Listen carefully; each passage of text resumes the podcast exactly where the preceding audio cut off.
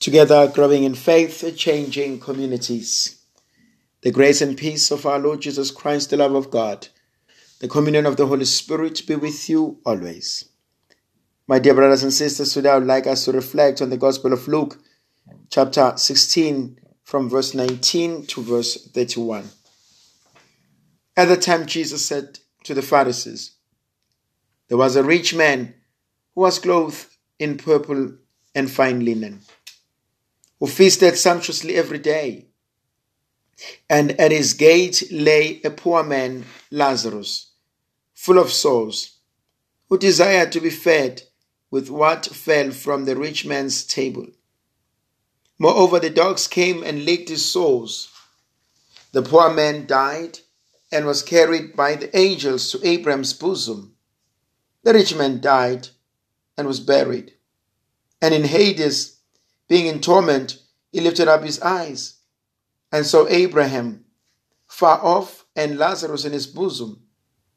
And he called out, Father Abraham, have mercy upon me, and send Lazarus to dip the end of his finger in water and cool my tongue, for I am in anguish in this flame.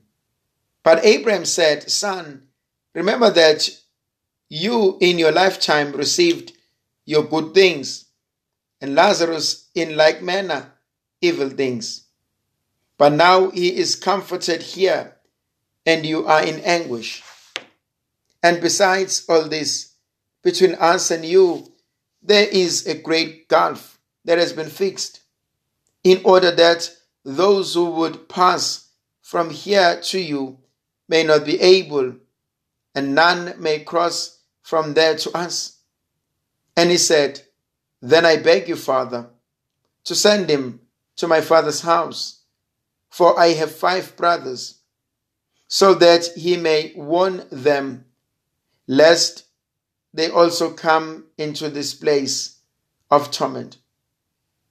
But Abraham said, They have Moses and the prophets. Let them hear them. And he said, No, Father Abraham. But if someone goes to them from the dead, they will not, they will repent. Abraham said to him, If they do not hear Moses and the prophets, neither will they be convinced if someone should rise from the dead. It is quite a beautiful reading if one was to analyze this text.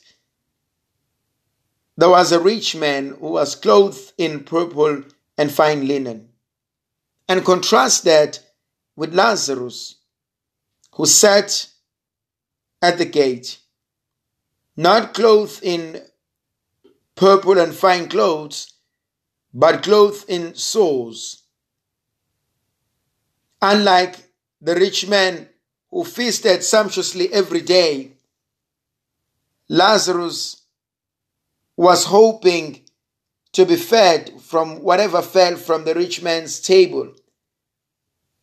And the dogs came and licked his sores. There is a dramatic manifestation of the difference that exists between the rich man and Lazarus.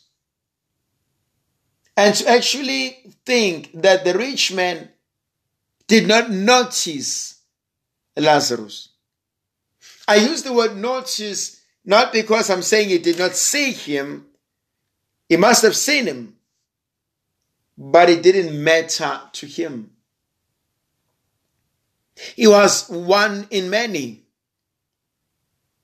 And sometimes we can have this same attitude where we we have this I don't care behavior where we don't see people for who they are. We look through them and pass them. In all truth, how many of our brothers and sisters are starving? There's so much food in the world. But how much food is wasted on daily basis?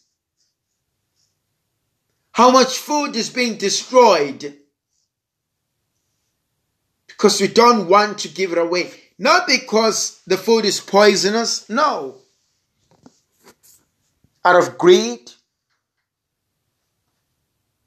And we have this attitude that people must earn their stripes. How many of our people have lost their jobs? How many of our people have lost their cars? Their cars have been repossessed, so too are their homes. How many of our people have lost a sense of who they are because they can no longer provide for their children? And so, when the author brings this attention to us, he forces us to open our eyes. There may be things that are happening right under our noses, at our doorsteps.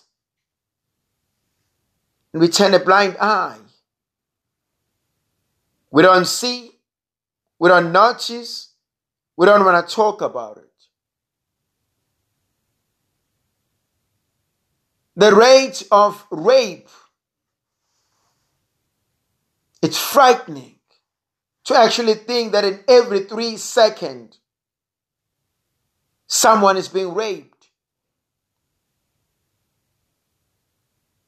The alarming statistics about domestic violence.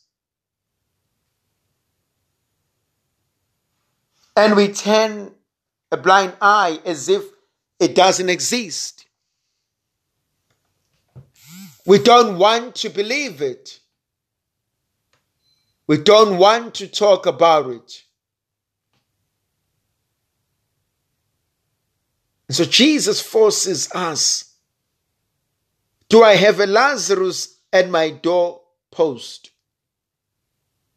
Do I have a Lazarus on our road, in my church, in my community?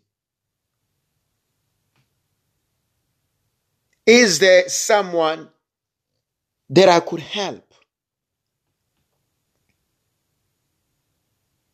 Then we hear the beautiful story.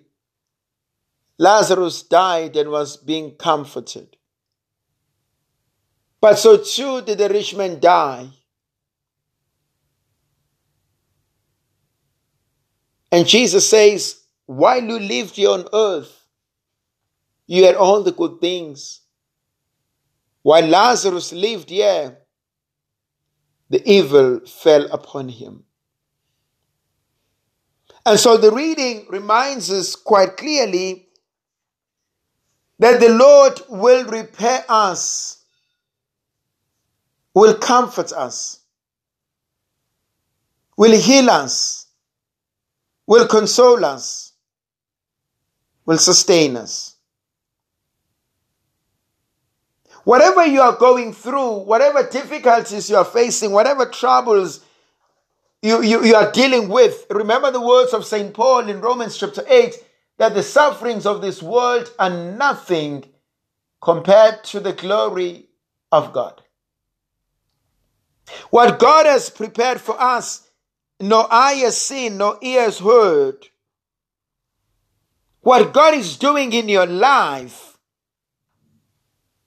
is unimaginable. But our faith tells us that.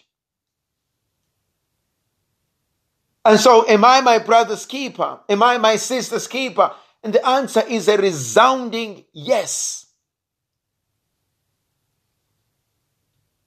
How am I helping you? How am I, are you helping me to become a better person? Imagine if all of us in our little space, in our private lives, were able to help one person. Imagine what a beautiful world this will be. That he just focus on helping one person. And I did the same. Someone else did the same. Imagine what a beautiful world we will live in. May the Virgin Mother of God continue to be with us, to protect, to bless, and to guide us. In the name of the Father, and of the Son, and of the Holy Spirit. Amen. Hail, Holy Queen, Mother of Mercy. Hail our life, our sweetness, and our hope. Today do we cry, poor banished children of Eve. Today do we send up our sighs, mourning and weeping in this valley of tears. Turn then, O most gracious advocate, thine eyes of mercy towards us. And after this our exile, show unto us the blessed fruit of thy womb, Jesus. O clement, O loving, O sweet Virgin Mary. May Almighty God bless and protect you, the Father, the Son, the Holy Spirit. Amen.